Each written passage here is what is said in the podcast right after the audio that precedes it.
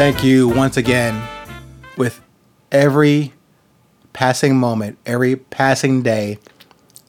I feel so gratified and grateful for you to have taken the time, your 500 seconds today, to consider my words of hopefully some level of wisdom on the subject called presence and resilience. I remain really humbled that not that I had the time or the interest or the patience to do this, because again, beginning end of the day, it is for me to do this. Yeah, selfishly, I would like someone out there to resonate with my message, but before that, do I resonate with this message? Is what's coming through me relevant and relative and respectful of me to me? I know it sounds like a very silly question to lobby out there, recorded, recording it, but also for me to consider it, and then not even answer, but just to keep that in the front and back of my mind as I do this. It's not for me to impress yourself, I guess, in a way, on the self first and then selfishly perspective. It's for me to gain that clarity confidence, humility in me, and dial down the ego, the fear, and, and uh, the vanity of what I could be doing it for, but stripping it down to does it come from a positive, sincere part of me that I'm just discovering in these episodes, and I thank you for sharing this journey with me. This is again the second part of the you are really not your mind discussion. So I'll pick up from what Mr. Andersen was saying in that section on page 174 of his book, Three Magic Words. Do we think? And his answer, flat out, was no. And I said in part one, when I read that just a couple days ago, I was stunned. Because as I kept reading that part of the book, he then states that we don't create thoughts or think. They are presented to us. It's like a constant stream, like a channel you tune into. It's already been going on, but you happen to be aware of it, and now you're seeing or feeling or witnessing these thoughts, but you don't create them. So I said in the part one, that show in quotation, quotation, in those quotation marks, that show, that stream of thoughts, that thinking is not yours. It's bring, being presented to you on your own private show. So, when he was saying this in his book, again, written 70 years ago, he says, We don't think actively or progressively. Right now, we only react and get moved by the surface and immediate gratification sensors in our heads and from our skin. Don't be nasty. According to Mr. Andersen, we can only observe, we can only observe and choose which thoughts that appear as available on our respective pay to play internal channels. He didn't say the pay to play or pay to to pay part or pay to watch stuff. I made it I added it in just for color. But that perspective at once stunned me, but also affirmed my view for years.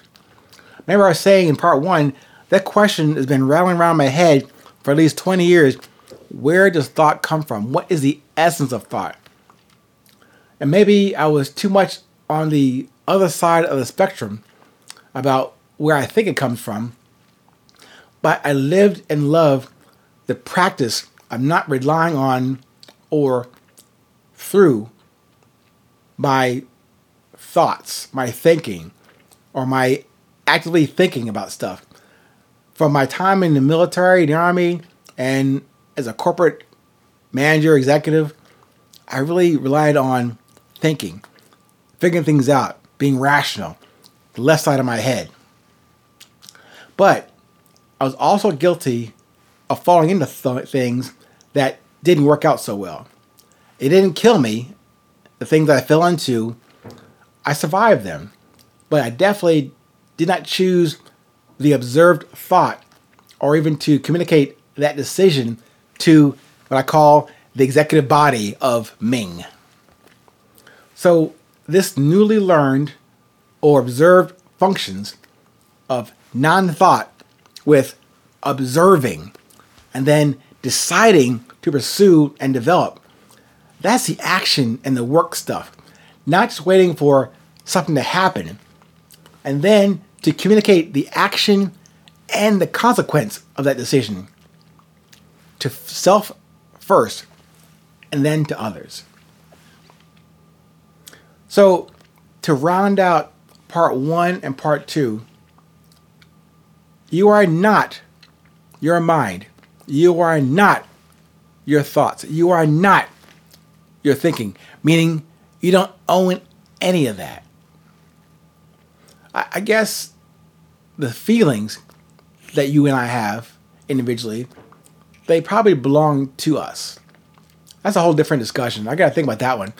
If the thoughts don't belong to us, do the feelings belong to us? I probably put that in a separate podcast and think through that or observe what a thought is on that subject about where the feelings belong to. I think it's still worthwhile to assess and interpret them from a position of humility and confidence and not from ego and fear. Leaning more to the side of genuineness, sincerity, curiosity, and not from want or a perceived scarce, scarcity in your needs. You and me, we just are here with a purpose, a mission, and a message, individually and collectively. If we, if we can just accept for today, just rattle around your head after this podcast the notion that whatever you think, whatever you thought you think, what you think you're, what are you thinking? I think tomorrow, those thoughts are not yours. You only have to be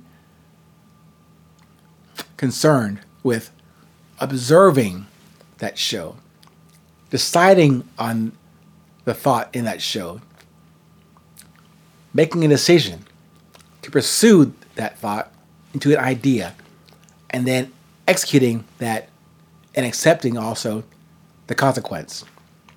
Let's be about that. Until next time, stay present, stay current. No matter where you are, it's always 820.